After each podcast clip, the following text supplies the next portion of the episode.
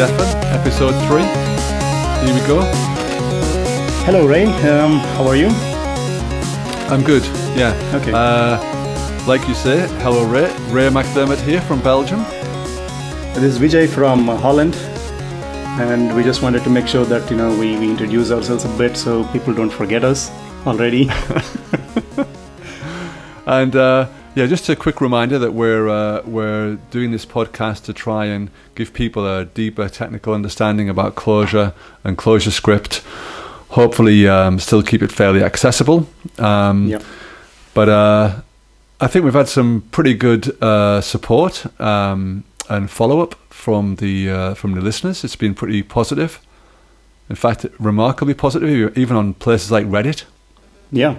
I mean, I'm, I'm, I'm actually really surprised, and it was pretty amazing. And as you were pointing out, there was, uh, before even we announced it that a new episode is available, somebody else already tweeted following the SoundCloud upload. So we are very um, happy with the feedback that we've got so far, and we hope to keep the level up and then help you guys. Uh, I don't know whether you're listening while you're doing your workout or going to your work. You know, we want to be we want to make sure that you get some Clojure knowledge. Exactly. Yeah, actually, uh, the other thing we should do is uh, make a shout out. We've got a website on Deaf and Audio. We're also on the Twitters. Um, you can find email on there as well. If you want to get in touch with us to tell about conferences or meetups or other things that are happening in the, in the Clojure sphere, um, we're in Europe, but anywhere in the world, really, you know, this is a global thing. So we we will tell a bit about European things, I guess, with uh, as things get a bit more exciting in Europe. Um, round about October, when we get the EuroClojure um, bandwagon rolling into Bratislava. I've booked my airplane tickets, by the way, for that. Oh, okay. I was planning to do a road trip there, so I'll probably. Oh, you're making a road trip? Yeah, all the way from the Netherlands Okay. to uh, Slovakia. I think is it Slovenia? Slovakia. Oh, Slovakia, yeah. Yeah, Bratislava, yeah. yeah. That's going to be a pretty long Wow. road trip, but I hope to um, have some uh, maybe nice company during that time, and then we can talk uh, stuff. Or maybe we'll do a podcast on the road. You know. okay. All so- right, good. Let's get into this episode. I think last uh, episode we, um, we we discussed a lot about the reader, and uh, we promised that we are going to get into REPL. Um, and, and I also I think uh, made a nice tweet, or, or I was piquing some people's interest that we are going to have a pretty uh, good episode with a surprise um, for you guys and girls.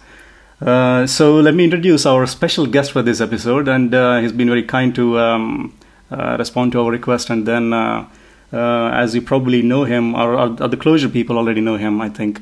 So um, he, he's been the primary developer for Planck to bring Clojure Script to the Mac, and also the Replete. So you guys are, I think Ray was showing off Replete on on his iPad Pro, and so um, so uh, I'd like to introduce uh, Mike Fikes. Hello, Mike. Hi Ray. Hi VJ. How you doing? Good. How are you?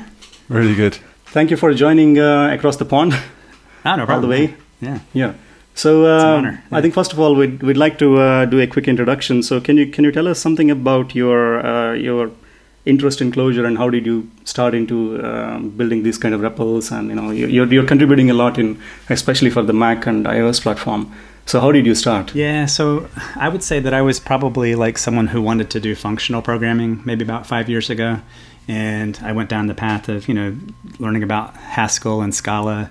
I didn't really get into Clojure back then, but uh, later on, I was developing iOS apps, and I kind of had the freedom to to do whatever I wanted to do because I was doing it for myself, and uh, ultimately decided to try doing it using Clojure Script, um, and and that's that's what kind of got me into the Clojure ecosystem and the language. Um, and and ever, that, I think that was maybe a couple years ago, uh, and um, you know, to to do that, you kind of want to have a REPL into your device. So that was kind of like always this dream of mine is to be able to have a REPL into my into my iPhone. Yeah, because I mean, one of the things that, Mm. that I was um, really surprised about this whole Apple ecosystem is that uh, there was no run other language runtimes were allowed onto the App Store before, and then Repeat That's was, true. uh, yeah. yeah, and then later they started allowing okay, you can use JavaScript, and then uh, I think that kind of paved the way to making this Replete application. Yeah, I was kind of Right. I was kind of worried about that as well. Um, and I, I had like a conventional uh, app even prior to that uh, that was based that had ClojureScript inside of it running it. And I was, you know, it's you you can't even tell that it's in there if you didn't know. Um, but I was kind of like wondering, like, well, Apple might know, you know. But but you're right. Later on, they I think they actually formally blessed that way of doing apps. Yeah, They actually, yeah, they had even a um, a, uh, a a session in one of their WWDC conferences where they talked about how to use JavaScript to drive an iOS app. So it's definitely a blessed way of doing it. Yeah, I guess the only thing that's a bit weird about the uh, the JavaScript on iOS though is this whole thing that's going on in the ecosystem about circumventing the update process. Yes, yeah. So um, the reviews take like, well, I, I guess they're getting quicker now, but they used to take about a week at least to get through a review. So you, you have this motivation to want to try to avoid that if you can. Um, and I, I think Apple really just doesn't want you to, you know, fundamentally change the behavior of your app without it really going through review. But uh, that's you're right. If you can, if you can just have a almost like a back door or a new way to put some JavaScript in there, you could you can update things, and okay. that's that's So- kind of a yeah. So to set up some sort of an, uh, uh, I don't know, a kind of a vague agenda for this episode. So first, we'd like to discuss some the the internals of REPL a bit. Uh, of course, Mike will be helping us, and uh, we'll we'll be asking questions to Mike, and maybe we are going to interview Mike, and then Oh, okay, yeah. give him a job as a REPL author, or, or at least you know Mac uh, expert. And and later we'll get into uh, a bit more into the integration of the REPL and the IDEs. And uh, I think Ray uh, was pointing out um, some other uses of uh, REPL as well. Like Yeah, so I think we want to look at there's a different there's different various different classes of REPLs, isn't there? There's REPLs which are kind of like stuff that's for specific platforms, stuff that's inside of IDEs, stuff that's like listening on the file system for live coding experiences, and then stuff that's on the web, so you can have embedded Clojure script in your web pages, and then there's then there's all these kind of fun things that we maybe come to at the end a little bit, like live live REPLs, live music, REPL as a kind of art form. Um, so so yeah, okay. Um, maybe as we start, Mike, with uh, your tech job interview day Okay. one, where, where Hopefully me and VJ job, will yeah. just troll the shit out of you about. so, Mike, what do you know about Clojure script then? Anyway, I don't I'll let you go first. okay, sure. So we have been checking your GitHub, and we noticed. ah, okay. anyway, so uh, let- let's let's let's talk about REPL. So, Mike, uh, can you tell us a little bit about you know um, how how a REPL works from uh, from a tooling point of view, and how it, how how uh, REPL reads and gets the forms and and gives you the output. Yeah. So, um, so I guess if normally you, you have to type something into a computer, right, and it has to read your characters, and then at some point, something in that stat gets this stream of bytes or you know a string basically, um, and that's uh, you know. I suppose if you if you have a REPL that's written in Java, you're using Java to get that you know through some sort of input mechanism. Something like something like Planck is or, or Replete, they're they're using native ways to get that. But ultimately, I guess in the end, you're just getting a string that's passed to you, and you can get it whatever way you'd like. uh, You know when you're you're building that REPL. Uh, and then, and then, of course, you have to take that string and, and pass it to the reader, like like your last episode was talking about. And you can Yeah. you can convert that into a, a form. Um, and what I think is kind of interesting is uh, in in something like Clojure, um, you can then uh, have that form be compiled. Uh, and what's interesting in, in Clojure script, you kind of have to com- you're, you're transpiling it, right? You're turning it into JavaScript. Yeah. Yeah. And one thing that's kind of interesting about, like, if you think about conventional Clojure script REPLs, where the, the JavaScript engine is actually running off in a browser in the typical case. And what's So kind that's of the, that's the basically a kind of a piggybacking into the browser REPL. yeah. So, so in that using case, the yeah, in that case, like r- really one fundamental setup is that you have um, a Java process that is your REPL running on your computer, uh, and then you have your browser sitting there with the JavaScript engine running in it. and and effectively inside the Java process, you're using the the Clojure script compiler, which is written in Clojure, to, to compile down to JavaScript forms. Um, and, and, really, it's it's not that complicated. But what happens is once you have the, the JavaScript, you send it across the wire or whatever, some way to get it into into that remote JavaScript engine, and you evaluate it in there as JavaScript. Okay. You know, and that that kind of mutates your JavaScript environment, uh, usually making a new function or or maybe defing a new value, something like that. Yeah. So the, the the fundamental difference between Clojure REPL and Clojure script REPL, as you were pointing out, is the is the way uh, the, the, compilation step essentially in, in case of Clojure. And, yeah. and, there is no compilation step in well, there is compilation, but there's basically transpiling into JavaScript. Yes. Yep. Okay. Yeah, and, and uh, from apart from that, I guess it's roughly the same model. Yeah. Um, hmm. Okay, so so, Mike, what about um, the kind of traditional REPLs that are terminal based, like Planck, or stuff that's based over the network, like NREPL or Socket REPLs? What do you think about the, the differences there? Okay, yeah. In so, terms of the implementations. So, so I guess one you mentioned socket REPLs and, and NREPL.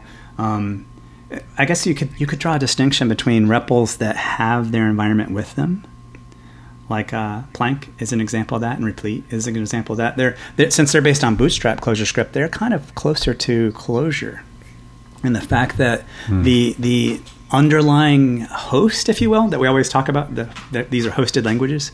The host is there with you in the REPL, um, and when you have something like um, oh, you know, like like Ambly that's talking to a remote iOS device or a, tr- a traditional REPL that's talk to, talking to a web browser.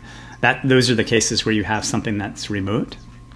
Um, but then, if you think about Socket REPL, that just lets you um, use even like Clojure or Clojure Script REPLs. You can use those across the wire. You know, so in that case, you are uh, you you are remote, but the actual the REPL, if you will, if you will, is kind of itself remote from you. You're you're just basically telnetted into it and and sending characters to it across the wire.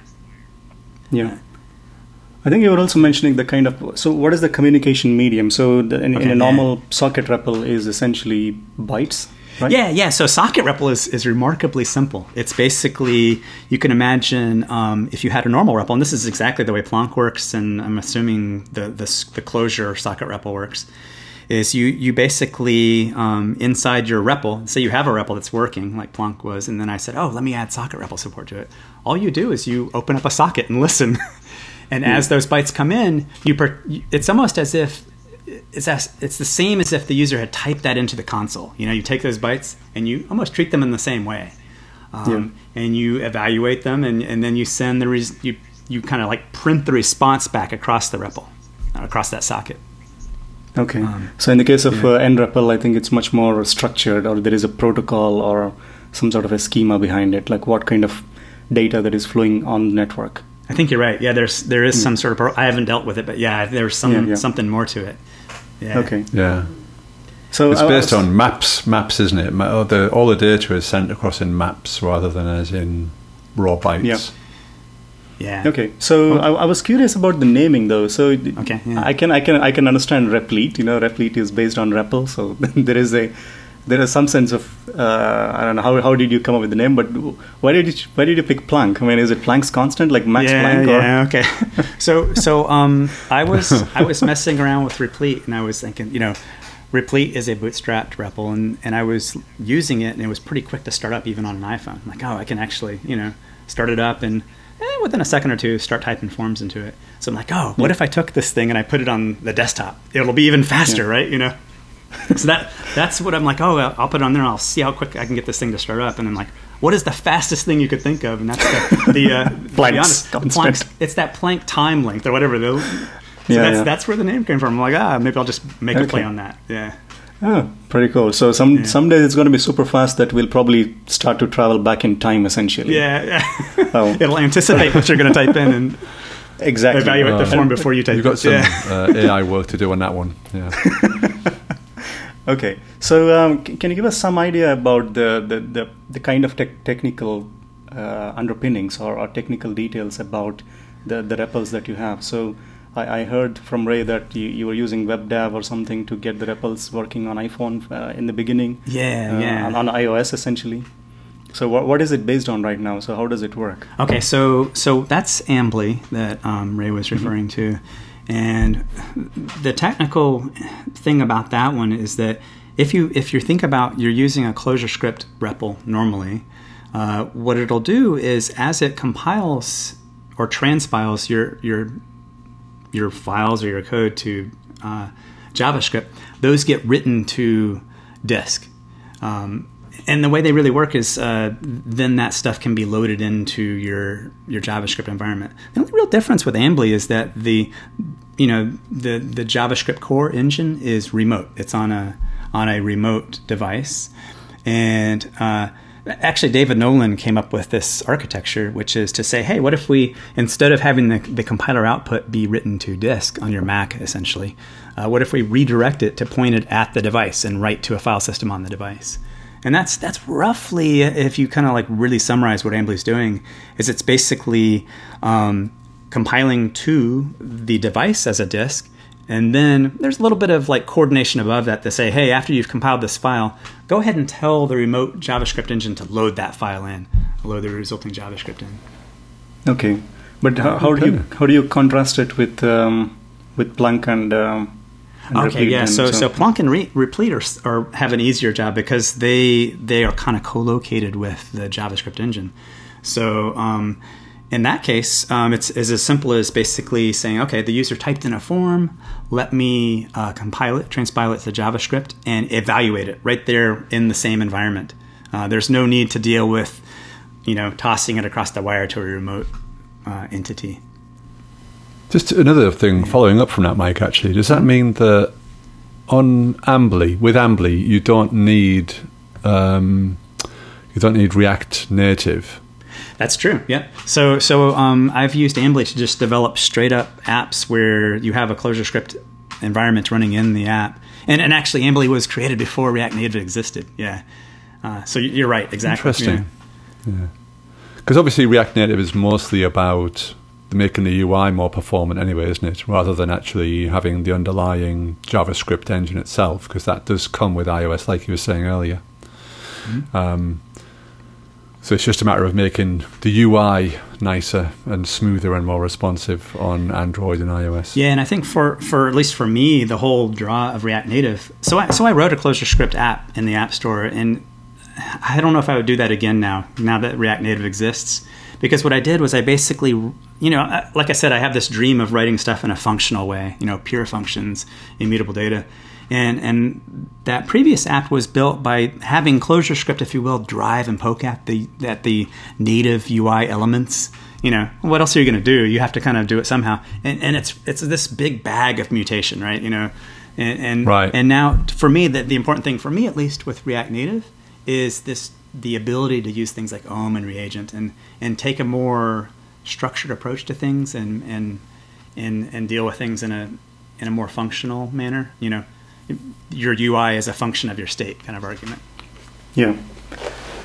So uh, I see that um, on, on, I've, been trying out Replete on, on on iOS, obviously, and of course I, I miss Emacs because you know Replete has this tiny text area, oh, man, and it's yeah. very difficult to type. Uh, I apologize. Type I apologize how, how hard it is to type on there. no, no, no, no, no. It's, it's already awesome, and, and, and, we see that you know the, the way that you are you are building features into it. For example, you just introduced the Parinfer support, I think, uh, pretty recently.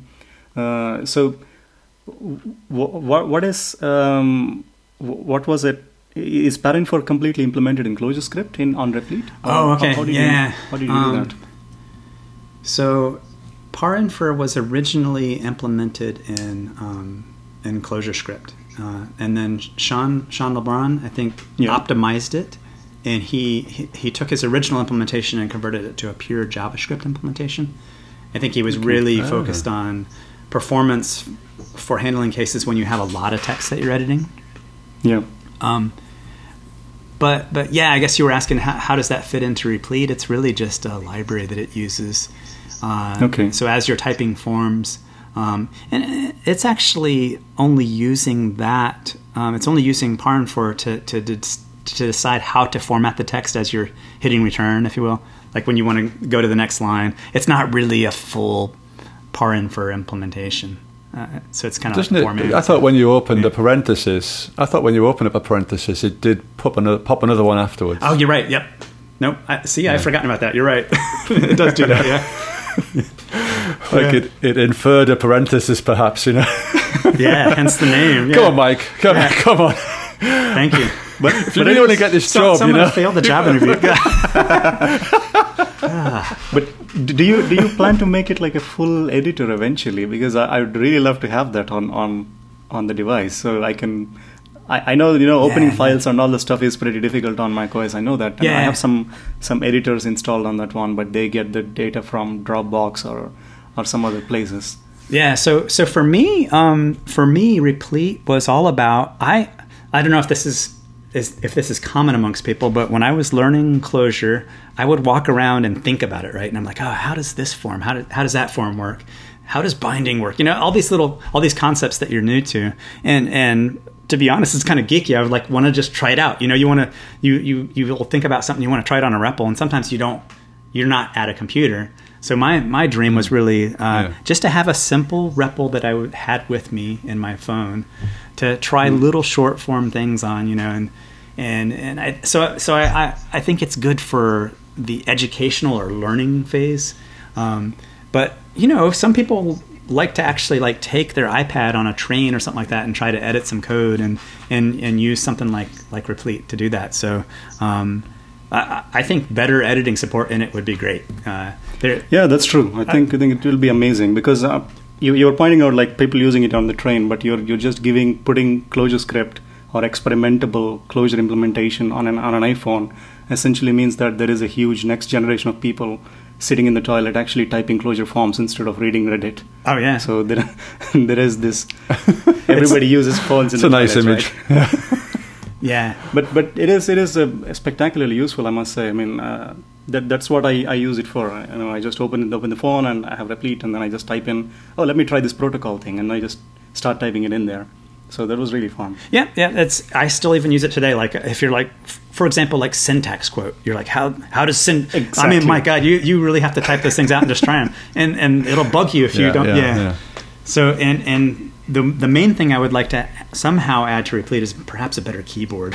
that's like has some parentheses on it or something like that. But that you know that's evidently hard to do. So it hasn't yeah but yet. because I'm, I'm using the prompt application by the panic guys you know the ssh uh, yeah, I've used that one as well. Yeah. And yeah, they, they have pretty amazing keyboard there. Of course, you know because I, the the whole parenthesis you can customize it. I was curious how difficult that is. Maybe uh, maybe I should try that out uh, because I I did try some macOS uh, sorry the iOS development some time ago. So maybe I can uh, I can look into it.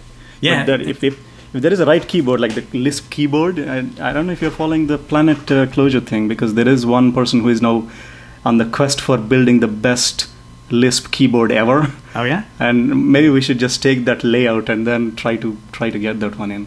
Anyway i'm, I'm, I'm not trying to push push more issues into your github you know i'm just I'm just floating some ideas around. Well, so Well, I think the concept of uh, I was going to say the concept of putting like an ID around a REPL is definitely something we'll talk about a bit later. Yeah. But I think it's like I think it's it's a lot of hard work, that's for sure, and it's a different task, as you say, Mike. You know, it's something which um, the ID has to do a hell of a lot more, like interact with GitHub or various other things. Has to have a whole visual flow, saving files, and you know, there's a lot more stuff around it, making projects, integrating with all kinds of other tools. So I don't know. I'm, I think we don't want to put too much on on Mike here. You know. yeah, Well, like I would also say, it's Replete and Planck are both open source. So if you want to contribute, exactly yeah, yeah. have at it. Awesome call there. Well, actually, we, we're just waiting for VJ's pull request on Clojure from last week. You know, he's going to make all kinds of good things happen. Yeah. Um, yeah, just just uh, actually before we sort of uh, finish up, um, there was there was a little chat going on around. Uh, I think it's mostly initially instigated by Colin Fleming and his uh, talk at the Conj recently. Uh, not the not this one. Or was it this one? Was it Clojure West? I can't They remember. it was the. Conj, wasn't it? some some conference Yeah. in, in America. Um, and he talked about how we could do better with error messages, and he's definitely trying to do that with uh, with cursive. And then Bruce Hauman is starting to do this stuff with uh, configuration files around Figwheel, and I know you're interested in it as well. Could you maybe just give us something? uh, What's your what's your feeling around that area? What you know, what kind of Okay, stuff could yeah. we? Where where what do you think about that, and where do you think we're heading? So if you look at like the history of ClojureScript itself, um, even just going back like a year ago, it was the underlying like the Clojure script language itself, the implementation was solid. You know, like you could rely on it to to work, but the Yeah, tooling and all yeah. the you know all the stuff surrounding that um, was harsh or difficult, you know, and still is in, in many ways. But I, I think we've, we, with enough effort, the community has kind of polished enough of things and and we've gotten to a point now where where Clojure script itself is it it seems like it's turning a corner now where people are starting to focus on the the nice you know the developer experience on top of all of it. So that you know when you do get an exception or whatever it kind of shows you where in the code the exception occurred or tries to point to you or you know this like like the gravy on top of things is starting to occur now. That's that's my general high level take on all of it But I think it's, it's well, that's a good. I think that's a really good way of looking at it. But because but it's one of the biggest complaints about on the like the Clojure um, surveys that people complain about exception messages and stack traces and error messages, and people. I think one of the things that uh, I heard on the Cognicast um, last time when Rich was talking about spec Yeah. was that actually with the macros you will be able to put some of this spec magic inside of there to improve the the transformations and actually understand where the transformations fail and give better messages. So it Yeah, seems yeah. like some of the underpinnings is getting better as well. Some of the underpinnings, because obviously I think Colin was mostly talking about Clojure, not Clojure script. So it's a, it's def- definitely across all of these uh, environments. Yeah, and one thing I've kind of seen with with spec is you can actually um, you can spec a macro, if you will. You can you can define what the macro takes, and one way of looking at what you get out of that is that th- you can detect a failure to to conform right away, like as you know before. Like during macro or right before macro expansion. So instead of Right, instead right. of like this train wreck occurring later on after macro expansion, and you call something way later, you know, and it's Yeah, it's too- yeah, you, yeah. you kind of get this upfront, you know, thing occurring with spec with macros, uh, and uh, I think I that think- that could help a lot. You know, I'll be really interested to see whether with 1.9, because actually originally when I heard about spec, I thought, oh, it's just going to be one of these core async things. It's just going to be another library, you know? And it sort of feels like it is a library. But then when you start thinking about it a bit further, you think, oh, yeah, okay, maybe it does need to be in the language. Because obviously they're very conservative with changing the language itself. Um, but if, if, it's in, if it's in the language, then in theory, they could reverse engineer some of these macros and put specs around them and actually give better error messages. I don't know if that they're going to do that, but in theory, that's possible. yeah. So so I was messing around. You can try this yourself. Like if you said, I want to write a spec for defn, which is the name of this podcast, right? So you can write a you can write a spec for that. It's it's basically valid, awesome, Well, and then it's true. yes, but you could. if, you, if you look at that macro and the way it really works, Oh, the egos. There's a there's like a lot of steps inside that macro where it's looking to see like okay is this the doc string? Uh, is this the attribute map? Is this the arguments vector you know the parameter vector? And and, and you look at the way all that's done it's kind of like hand coded look it's pulling it apart you know and, and figuring out which pieces are which. And with spec you have like this um, this cat abstraction where you can say like this thing follows that thing. It's a regular expression idea right and you, you can Yeah, say yeah. you can more you can i guess what i'm trying to say is you can as a human being you can quickly write uh, the spec for defn and you can say this occurs before that thing. And what you get is this this wonderful machinery underneath it that will Yeah. take your spec and see if what the user typed in conforms to that. So uh, so it makes it humanly possible to actually just write specs for macros. You know e- even if you or i were writing a macro we could actually write a spec for it and produce a better Oh yeah, result. definitely, definitely. I'm just saying that you know if if they were if they were to to sort of do the work on the language as well, then you'd get it everywhere. Because obviously, I don't want to write a spec for defn. Oh yeah, mental, that's that's a good. I think Yeah. I think that there. Oh, I hope I hope that there's a plan for for Cognitect or the community to write specs for everything in there. Yeah, yeah, yeah. That's basically All like right. um, like the core type thing, or you know, in, in the Racket community, there is this retrofitting the whole contracts onto the existing libraries. So there is a lot. Of, I think that it's it's a Spartan eff- effort. You know, there is a lot of a lot of time and effort required to do that for the entire Clojure core, though. But you could do it on. like, There's probably you could do it on you know the like defn and Yeah, yeah, and- piece by piece and, basis. yeah, uh, that's true. Some of yeah. the most core macros. Yeah. But I guess the question it'd be an interesting question actually about whether whether spec actually reveals some behavior that is kind of like would break things. You know? Yes, well, I'm just thinking if you put if you put the spec in there, suddenly it, it won't pass. You know, Yeah. things that have been things that have passed before suddenly won't pass anymore. So I don't know. I guess there's all these kind of because obviously they're that's the backward compatibility thing is an issue. So Yeah. but but they're all they're actually, if I'm not wrong, you could you could set it up. Don't say this. Okay, I'm going to say this. A bit like Scala, where it's all optional, you know. okay, should forget that. I'll edit that out. Everything is so- optional. Uh, well, everything is an underscore. That's Scala. Um, Ouch. let's not let's not get there. Uh, so coming back to the the, the whole um, thing. Um, so can you can we use Planck to write native scripts or something on on Mac? Because this has been one of the biggest complaints from people, or not complaints, but you know, of course, there is a lot of complaints on the internet about everything. But um, the, the the boot up time for for Clojure itself on JVM, you know, it's it's it's pretty slow. Obviously, you can't make uh, quick scripts with it. But Planck is, as you say, at, at the Planck speed, so it's Okay, super yeah. fast. yeah. So can can you use So- it to make make scripts? So and, first and how of all, would that yeah. work? Yeah, one thing I would I would make a comment on is I think a lot of us probably think Clojure is slow to start up because of the the length of time it takes lein to start up when you start up the lein REPL. But if you if you actually so I, I of course I compared the Clojure REPL to Planck startup speed, and Planck's about twice as fast as a Clojure REPL, but they're both really fast.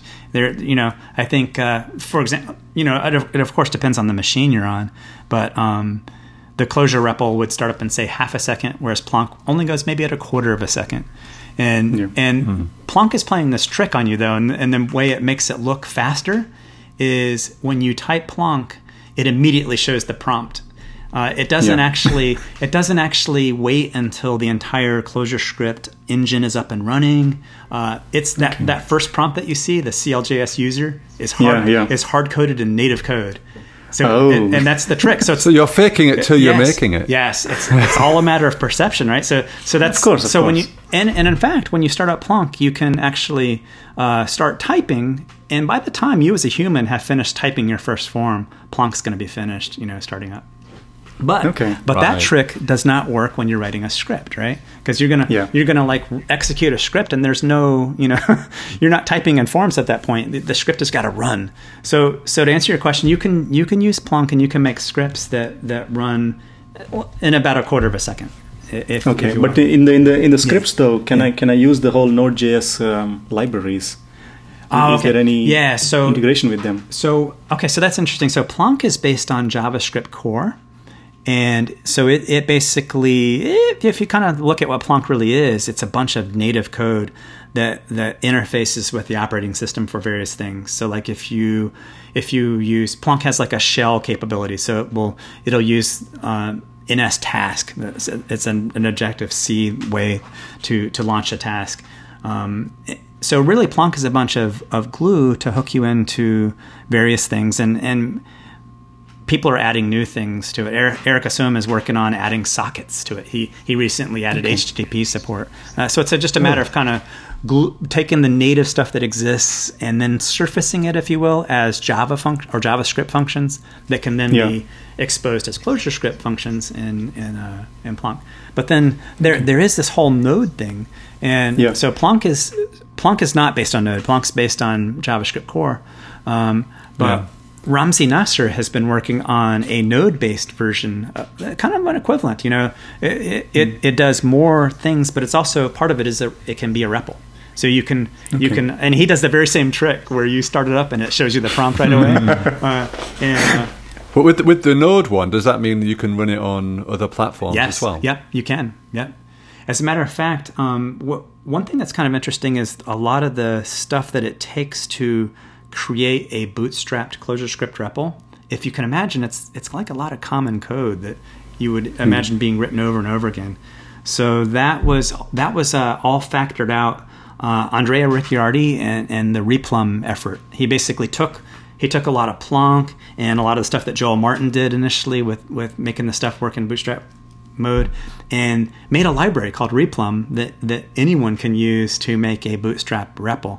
So, so I then turned around and used that to make one that works on Node, and, and that one is portable. It runs in different places, but it, I haven't put a lot of effort into it to make it nice. And, and Ramsey actually started using the same stuff. So Okay. I don't know if that answers your But question. it- Yeah, yeah, yeah. Of course, and and More the- than the- answers it. yeah, yeah. yeah. Rambling on and on.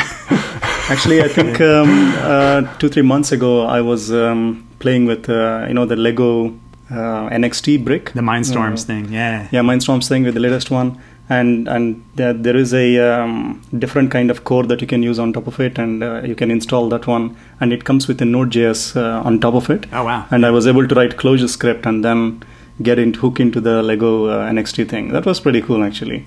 Oh, I think right. I think I know um, um, Anna Pawlicka. Yeah, If yep. I'm pronouncing correctly, yeah.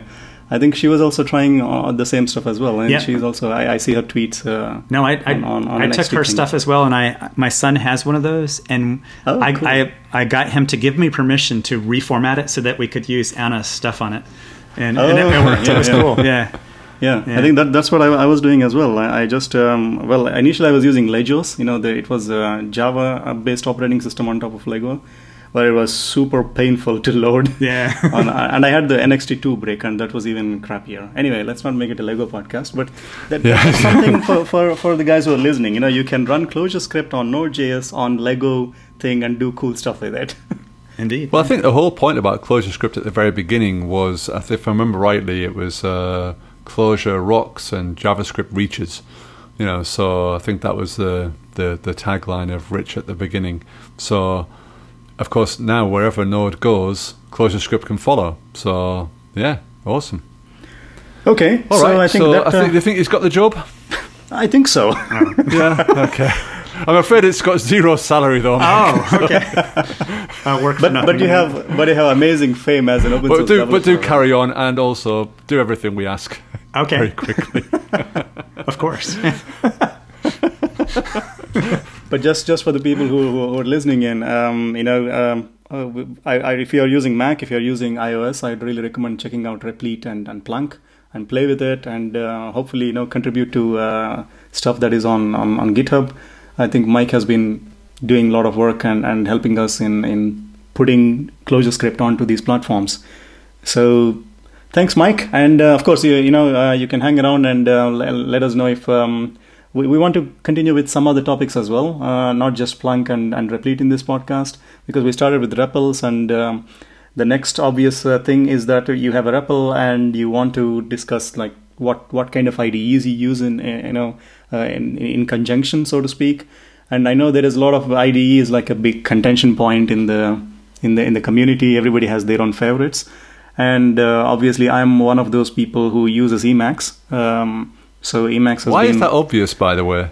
uh, because of the way I keep bringing it up every other time whenever I speak editor, and there is only one true editor, and that's just basically Emacs.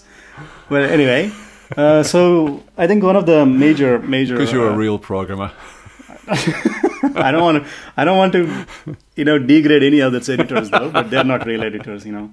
Of course, they, these days everything is web-based things, and and that can't even load two megabyte files, and it just crashes all the time. But anyway, so Emacs has been one of the one of the editors for the for the central Lisp development. You know, it's it's it's basically Lisp, of course, with a with a, with a tiny C core. Probably, as Mike was pointing out, you know, there is a tiny Objective C core in Planck, and the rest of it is ClojureScript. I hope something Yeah, like yeah. that. so Emacs is built in in in Lisp, and uh, obviously there is uh, initially there were some efforts around bringing Clojure to uh, Emacs in, in different ways. There is Clojure mode, and there is a lot of uh, different kind of packages. But then um, uh, the I, I hope I'm pronouncing his name correctly, Bozhidar Batsov, I think. Uh, so he came in and he's the god of Emacs right now, for at least for the uh, Clojure uh, development. And He uh, makes great presentations, by the way. Yeah, I yeah. love this guy's presentations. I'm not a user of his code, but I do love his presentations. exactly, I think he's he's much more much more into Emacs than I am, though. Uh, so he, I think he, he brought all the things together, and then there is this community effort called Cider, which is uh, basically uh, Clojure IDE for Emacs, and and so that's what I use. And Cider comes with lots of fancy stuff. I mean, um, you, there is also a, um, CLJ refactor, so all the refactoring things are also available as a package. And I'm not sure how many of, of I mean, I don't know if you've guys seen Magnar's uh, Emacs Rocks podcasts, and he also made this zombie game um, in in Emacs. I think zombies versus parents or something. So he, he made a live um, recording of building a ClojureScript game in Emacs, and and though his his uh, screen casts are amazing. But anyway, so Emacs is one of the one of the nicest things, and of course Emacs is a uh, Cider obviously, and and Cider has this uh, multiple projects in it, multiple packages. So you have the Clojure mode that that gives you nice syntax highlighting and everything. That's the standard with every editor, and then you have this uh, REPL connectivity within Emacs within Cider uh, that uses nREPL, and it has a I think it, somehow it, it it was before this um, uh, network REPL put into Clojure 1.8.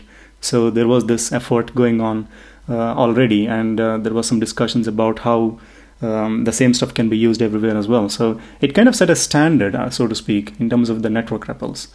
I, I- believe, uh, at least, you know, for the Clojure and, and Emacs world. But obviously, there are other editors. I think, uh, like Cursive, and last time I was making a joke that hey, Cider has Cider in it, and Cursive has Curse in it, or something like that. it was a bad joke then. I mean, it Of doesn't course. really better, but okay. but yeah, um, I think what's interesting actually is uh, with because yeah, I'm I'm a cursive user, so is Mike as well. So it's two onto one. Yeah. But um, I think I think what's what's interesting about cursive is that it understands the uh, the, the the kind of compiler itself uh, understand and REPL itself understands the language. That's the big difference, I think, between um, REPLs that are running in Vim and Vi and sorry Vi um, and uh, and and Emacs and and other systems. Whereas with Cursive, Cursive really understands all of the forms. So when you're looking at the REPL, like in the REPL, you can reformat everything. You can you can uh, all the syntax highlighting has been working from day one. Um, it, it's really uh, got a, a complete understanding of Clojure itself, the syntax, and not just a connection to an external REPL that it can poke and see what the error messages are. Yeah, of course. I mean, there is a, there is probably an Emacs command for that, but I'm not going to say it loud. there is alt text butterfly or something. Yeah. But one thing Well, that, I, th- that I think actually, to be perfectly honest, though, I mean, obviously everyone can have their own editors. That's not a problem. Yeah. I think the reason why editors like Cursive are interesting, and uh, the other editors like Atom, which has this ink REPL, yeah, um, is that people sometimes want to come to Clojure and actually just learn Clojure and stick with a kind of editor that they like. Yeah. And the good thing about things like Cursive and Atom and stuff like that is that actually that's possible now. You know, if you if you're coming from Java or JavaScript or whatever, you can pick up an editor um, and just essentially have have at it with. I mean, actually, do you know that the Microsoft um, version of um, their editor? Now, what the hell is it uh, called? Visual Studio Code. Is it? it Yeah, it's, it's something like that, Visual Code or something. Yeah, Visual it's some Code. sort of cut down version of their Visual Studio that Mike was such a big fan of before, apparently. um, the uh, the Visual Studio Community Edition that's based on Electron, Yeah, which yeah, is this Atom thing, yeah, um, and they support Clojure. yeah. I think the, uh, also of if the we- box.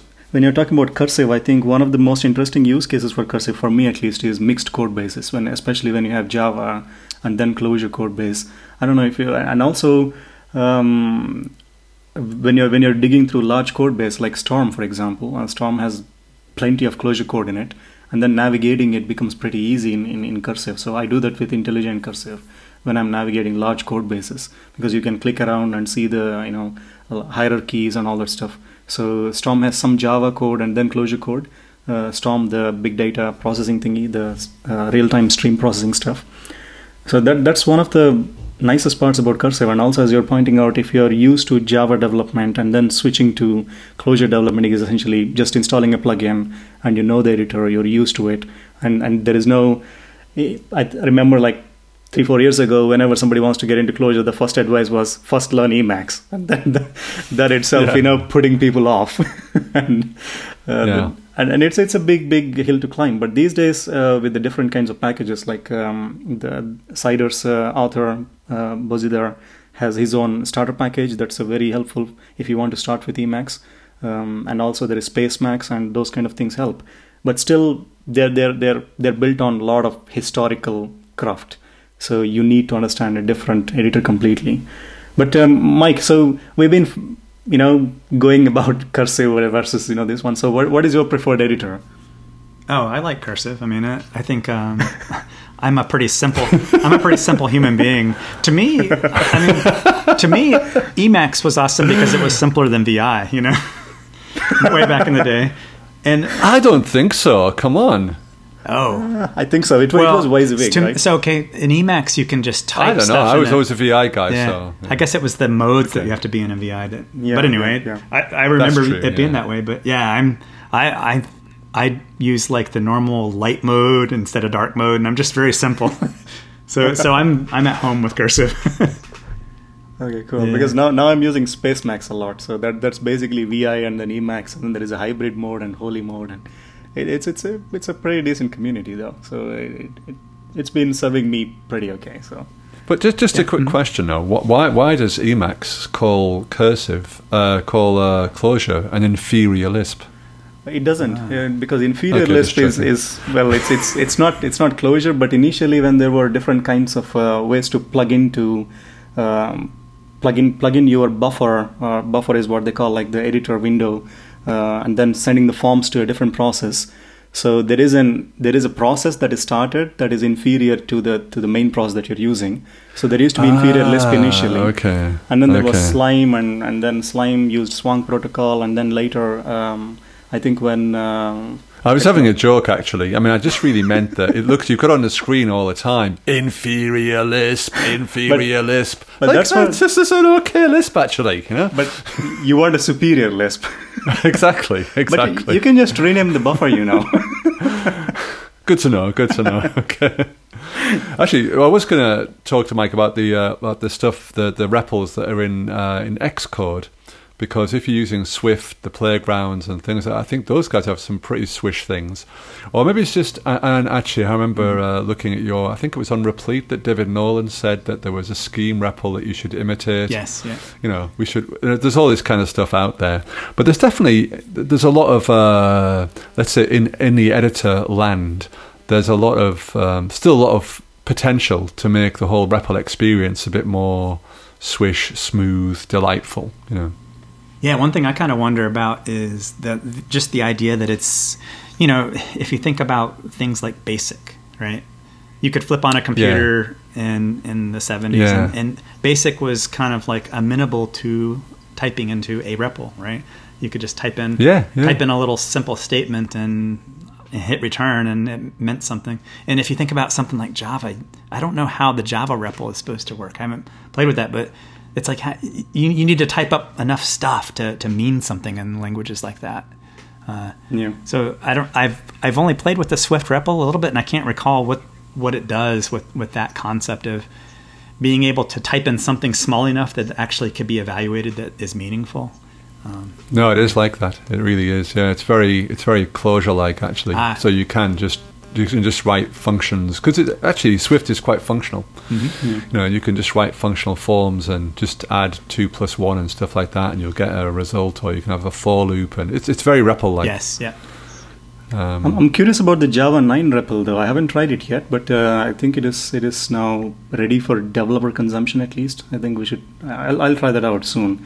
But I remember back in the days there used to be Bean Shell for Java. Oh yeah. Uh, yeah. So so you could you could just play with a smaller version of uh, Java, in, so to speak, and and and I in one of the projects I embedded it into into the Swing application, and then Bean Shell, and that was uh, uh, something that I don't want to recall, but uh, especially moving on to better REPLs these days.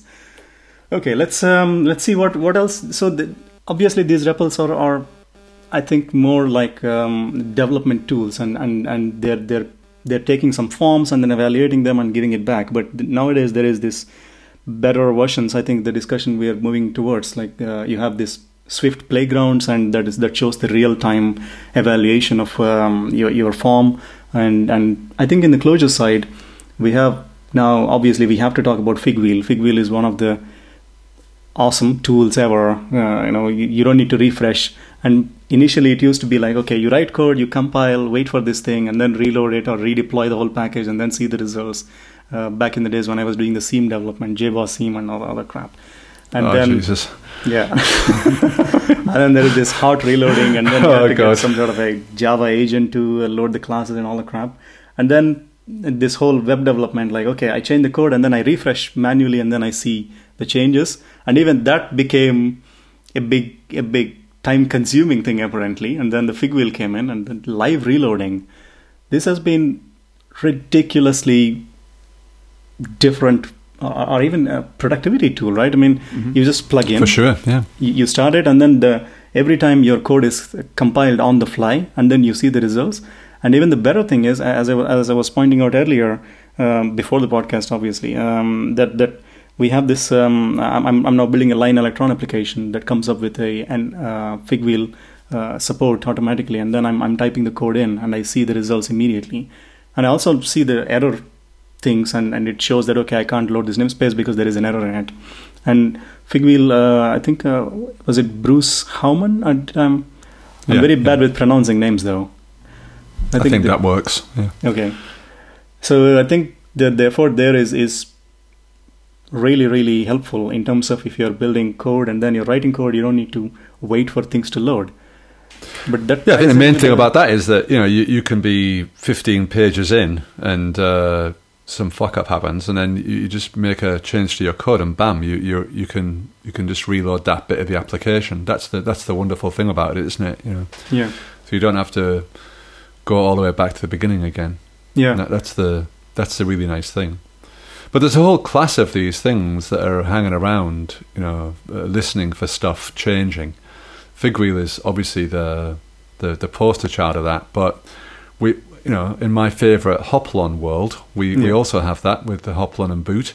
Um, so you have a live coding application as well. So if you if you make changes to your to your H Lisp or whatever as you're going along, uh, you're changing some some CSS on the page or some HTML, bam, it just refreshes it live. You don't need to make any changes. So, so I think it's you know it's worth saying that other other, other tool chains.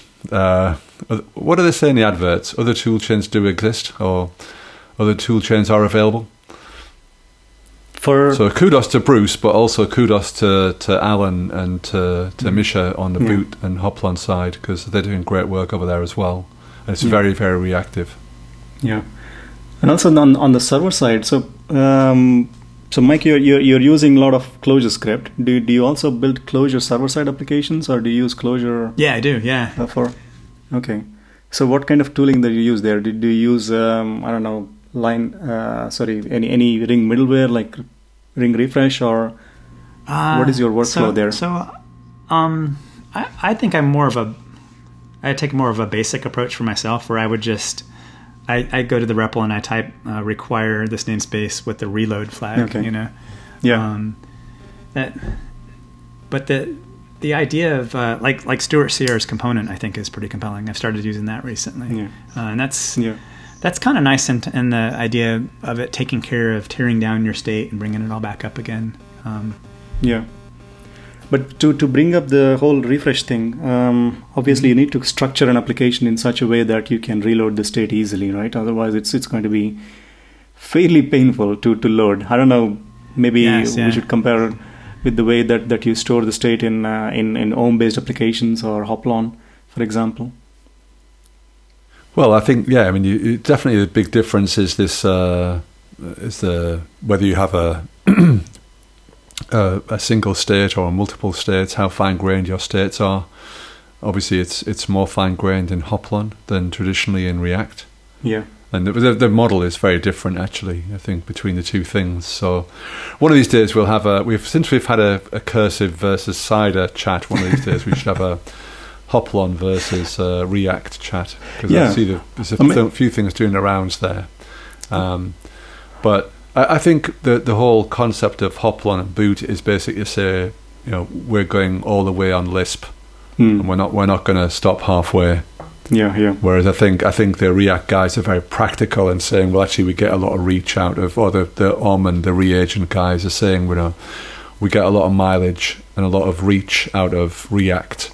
We we don't get that from just from Clo- just from just from uh, just from JavaScript. Yeah.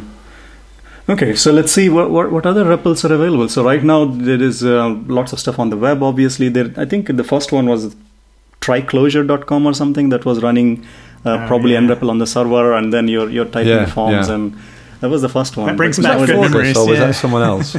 was that was that Fogus or was that someone Oh, else? um, Fogus did Himera, right? Yeah. oh yeah, Himera, Himera. Yeah, that's Yeah. right. Yeah, But this was even before that, I think, Triclosure. Maybe it was probably Ryan or somebody. I don't remember. I apologize. I'll look it up next time and we'll give you the proper uh, uh, attribution. But I think the latest uh, uh, amazing thing that we have seen is Klipse, right? I, in, in my opinion, it is possible because of ClojureScript in ClojureScript. That's true. right? Yeah. Is that, yeah. yeah, I don't. So now, now you have the whole ClojureScript environment uh, available in the browser. So that's Yeah, if you look You at the way the uh, if you look at the way Himera works, it um it is a ClojureScript REPL in, in a web page, but it operates by sending forms to a backend server that has Yes, Clojure yeah, available to yeah. compile it. Yeah. But yeah, this whole bootstrapping thing allows you to basically have the compiler in the web page with you. Um, yeah. and it, it So we could put we could put you know all the quad core machines that people have these days, and then just just use their browser. yes, yeah. Farm it out to them. exactly. But what what I like about that is the fact that it's just yeah you you can like I've written some blogs in the um, we've all written blogs about Clojure and stuff like that and and the Klipse guys are basically saying ah yeah well that's all fine you you put, cut and paste these bits of you know these gists or these little snippets of Clojure code uh, but no one can try them you know and we're going back to the Bret Victor thing we were talking about before you know Bret Yeah. Victor is all about live code all about experimenting in in the place where you read the thing. You know, if you see some of his document, his talks about uh, or his long essays about data being live on the page, this brings us really close to this possibility. I think. Well, not only brings us close to it, it makes it a real possibility, a real option. Yeah. So you can, you know, when you're putting your Clojure code out on the web, you can embed it, and you can people can play with it. People can tr- change it and experiment with it, which is Yeah. just just bloody brilliant, you know. Yeah, of course. I mean, there, there was some sort of uh, what I would like to call kind of a um, prior art, so to speak. I think uh, so. There was CLJS Fiddle, and that that was based on That's JS true. Fiddle, and you Yeah. could you could type It's in CLJS script. Yeah, and and That, just was- shows you what the JavaScript is, which is nice. Yeah, yeah.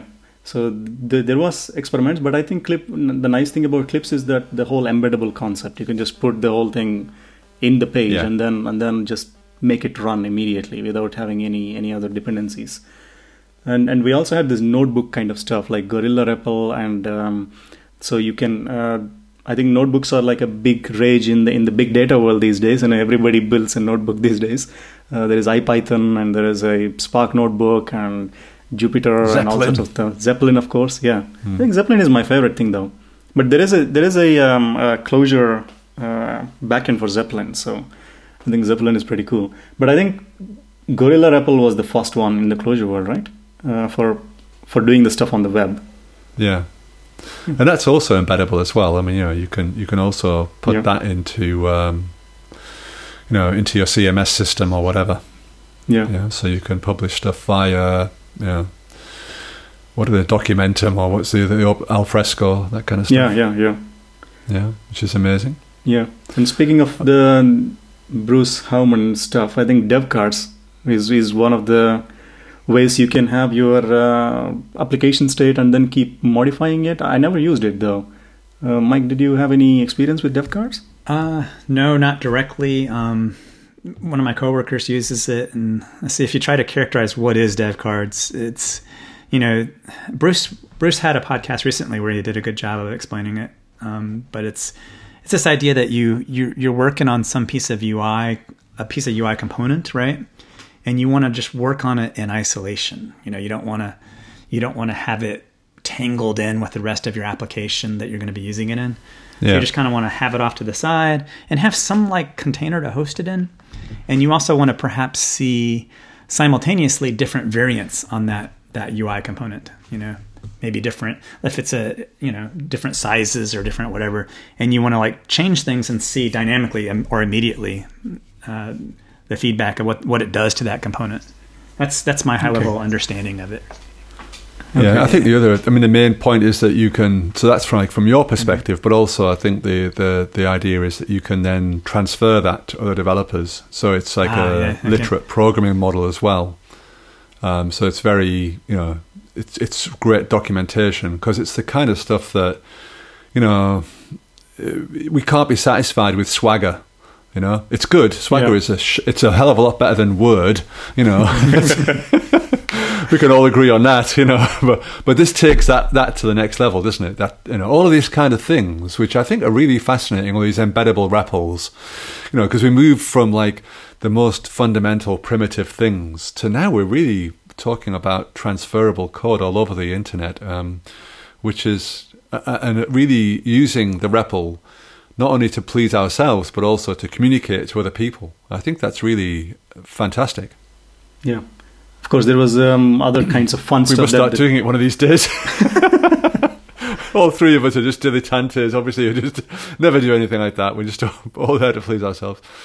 Anyway, um, right, okay. So I think we're we're running a bit late, actually. By the way, guys, we're uh, we're just past the hour time here, so it's just uh, been a great conversation. By the way, so um, I just want just want to ask uh, maybe a few final questions, Mike. Uh, any final thoughts or uh, tips or anything about REPLs that, that we haven't covered yet? Uh, one thing I would point out is I think uh, to me the whole idea of a REPL is kind of like that the basic thing that I mentioned earlier, where it, it reminds me of being a kid again. You know, and back in the day, you could just you could type something into a computer and make it do something for you immediately.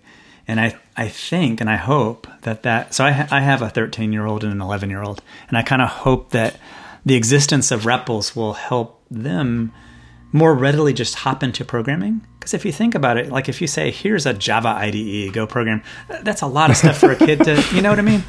And oh god, yeah, and, and even yeah. like a real Clojure program. It's a lot. It's a lot for me, to be honest. You know, yeah. I, I, mean, I really do. I, I, don't know. I think probably all three of us, we probably all do programming REPLs all day. Yeah. Yeah. So that's that's the wow. thought I have is that it makes it, it kind of it, it's an entry point for younger kids to say like, ah, I just want to try to evaluate a form. You know. So so like yeah. my 11 year old daughter, she knows how to add numbers using Clojure now. You know, because it's so simple to teach that, and she can actually type it into a REPL and and get the instant gratification. I, I think obviously Replete, I suppose. Say that again. Obviously, she obviously she's using Replete, I suppose, on on her phone. Yeah. Yeah. Yeah, yeah. I'm I'm pretty sure that's like an amazing thing. You know, she can just go to the go to the school and then tell you know, yeah, this is what my dad built. I can show you how to define a protocol. Like, wow. yeah, I don't think she thinks it's special. She just kind of it's it's normal to her. yeah, She's living in the future, yeah. that's for sure. Yeah, obviously. yeah. I mean, if, if she has gone through the pain of you know building a Spring application, then she would appreciate these things better. Well, I think. But uh, of course, the future generation shouldn't go through the pain. So what what they what kids these days are getting into is um, Scratch. Scratch is the main. Yeah, yeah. It's the right. I mean, that's so. There's also Minecraft and the ability to make mods, and that's that's yes. a whole nother draw for kids. But I would yeah. what I would like is like if there was some kind of bridge from something like Scratch to Clojure. That'd be kind of cool. Where like you could you could almost yeah. imagine like a REPL being inside a Scratch. Like if, if Scratch were written in Common Lisp or whatever, you know, it'd be nice if they would just expose something like that to get kids accustomed to the idea that you can use text to represent code, and you know. Yeah, I think I think um, Timothy Hall or somebody. Um, he had a presentation at uh, EuroClojure Berlin about making kids programming uh, using ClojureScript. I need to look it up. I'll, Okay, I'll, yeah. I'll send. I'll send the link somewhere to you. Um, Tommy Hall. That Tommy Yeah, Hall. Tommy Hall, was. yeah. that Tommy Hall. Exactly. Yeah. Actually, I was there that day. Yeah. Yes. Uh, and what his his point was quite interesting. He, his point was, you teach these kids like stuff at school, and you teach them in these uh, these languages. I can't remember what language it was now, but some Yeah. language about how to make knitting patterns or how to make, you know, these kind of uh, Escher patterns or whatever. Yeah. Uh, and then you, you have specialist languages that you teach the kids how to do it in. And it's all very friendly and it's very easy to use and it's all based on guys having one arm or two arms and maybe you can compose them together and do all the for loops and this kind of crap. That's all great. But then the problem is once you've got to the point where you've done your crochet pattern or you've done your Escher drawing, then where do you go next? You kind of don't go anywhere. You, you're screwed because those are just all like educational languages. They're not actually general purpose languages. Um, anyway, maybe we can come on to what because because that leads us on to the fun part because of course you're right. We want to get kids involved, and I know Sam Aaron, for instance, his whole thing is to try and make Clojure acceptable to children via music. You know, with this whole overtone stuff, and then the uh, on the Raspberry Sonic Pi, Pi. as well, and Yeah. Sonic Pi. Yes, exactly. Yeah. Um, and I, and I was actually he did a presentation at Euro, that that same EuroClojure actually, and he's often at the at the at the conferences, putting uh, using the REPL um, to Yeah. play music, you know, and uh, and he he was actually he was telling me that he was oh he was telling me he was telling everyone. so, but I felt like he was talking just to me. uh, but he was telling everyone that uh, that he was like on a on a, doing a party or something, and uh, he was coding it all in, and uh, and of course he the the people see his his text that he's typing, uh, and then listen to the music. And some guy comes up to him and says, "Oh yeah, that's a that's a really great special effect. You got all those like the, the Matrix type coding up up there." You know, he says, "No, I'm coding it. That's how it's making the music. You know, that's what's happening." and uh, so that, I mean that that stuff is great, you know, and it, it, it, that's the sort of thing that I think you can give to kids and let them just have fun with, you know. Yeah. Anyway, I think we are um, we are running through. Uh, yeah, I think we are running out of time. So I'd like to uh, wrap up. Uh, and thanks a lot, Mike, for joining us. And uh, so, where can people find you and open pull requests to you for Planck and other stuff? Oh, um, I think M, M Fikes or Mike Fikes. I, I, I don't have any special avatar or name. So if you're looking for me, just type in my name and you'll find. easy. Yeah, I'm that kind of a guy. yeah, yeah. Yeah. Because for, for, for me, it's always been, you know, especially if you hang out on, on IRC back in the days and you remember by their IRC names. Yeah. And then there was never real names. And I, I still don't remember the Leiningen guy's name. I keep calling him Technomancy because I, that's what I know. yeah, yeah. I'm just stuck with it. And, and as you can see, that Timothy Hall, that Tommy Hall, I, I remember his Twitter avatar, and that's weird looking uh, O'Reilly creature. So it's, it's very difficult Yeah, to put yeah. faces there. So, Yeah. but yeah. Uh, so we can find you on, on Slack. Obviously, I think you, you hang out on Clojurians on Slack. Yes, I do. Yeah, yep. And I'm on Yeah, Twitter yeah. as well. And I don't remember my IDs, but it's always Mike Fikes or whatever. You know, okay. the, the simplest possible. Yeah. yeah, yeah. We'll, we'll You get put on there links uh, first. to, to your projects in. Yeah. So, uh, what is going to come up next time? So, next time, I think we are, we are planning to discuss um, one of the um, famous features of Clojure, which is essentially the, the, the data types or uh, the persistence collections. So, we'll, we'll discuss, dig deeper into the, the core data structures that we have in Clojure, and then how they're built and what their features are and which one you need to pick when. And uh, obviously a bit of um, discussion about maps and records and structs etc so i think we'll we'll get into a bit more into the domain modeling as well. So that's that's i think the topic for the next time. Is there anything that i missed uh, ray Uh, no, I think that's really good. Oh, well, the only one thing we're going to talk about with the collections is the uh, the laziness aspect, because I think that's that's a, a very interesting aspect of functional programming. Um, anyway, like you say, we're we're pretty much done here now. So uh, let's uh, let's wrap up. Uh, we've got all the show notes, or we'll put all the show notes. Uh, by the time you listen to this, they'll all be there on the website uh, defn.audio. uh, defn.audio. Uh, we also have the MP3 on SoundCloud, and that pushes the RSS feed through to iTunes, so that's all good. Um, I want to do, we haven't done all the credits properly in the past, so I want to do that now quickly. So, first of all, thanks to you, Mike. Um, it was a really been a pleasure. It's been a pleasure oh, thanks uh, for having talking me on, to you and uh, uh, proud as. well, this is this is quite good for us, and we're three shows in. We're getting special guests already, so we feel honoured to have you. Actually, let's be honest. Uh, course, but of course. thank you, thank Yeah. you very much. It's been a it's been a real pleasure to talk to you. Fantastic. Yeah, thanks a lot. Thanks a lot, Mike, and joining us. And uh, of course, I think we, we should do some other episode as well. Hopefully, in the future, when you re- when you release newer versions of it and you take Planck further with light light speed, Oh yeah, sounds like a plan. that that'll be awesome. All right. So one final credit is we should uh, credit um, uh, Pizzeri for the intro and outro music, which is uh, on his SoundCloud. It's called Melon Hamburger. Thank you very much. Okay, so that's it. Goodbye, everyone. Thanks very much. Goodbye.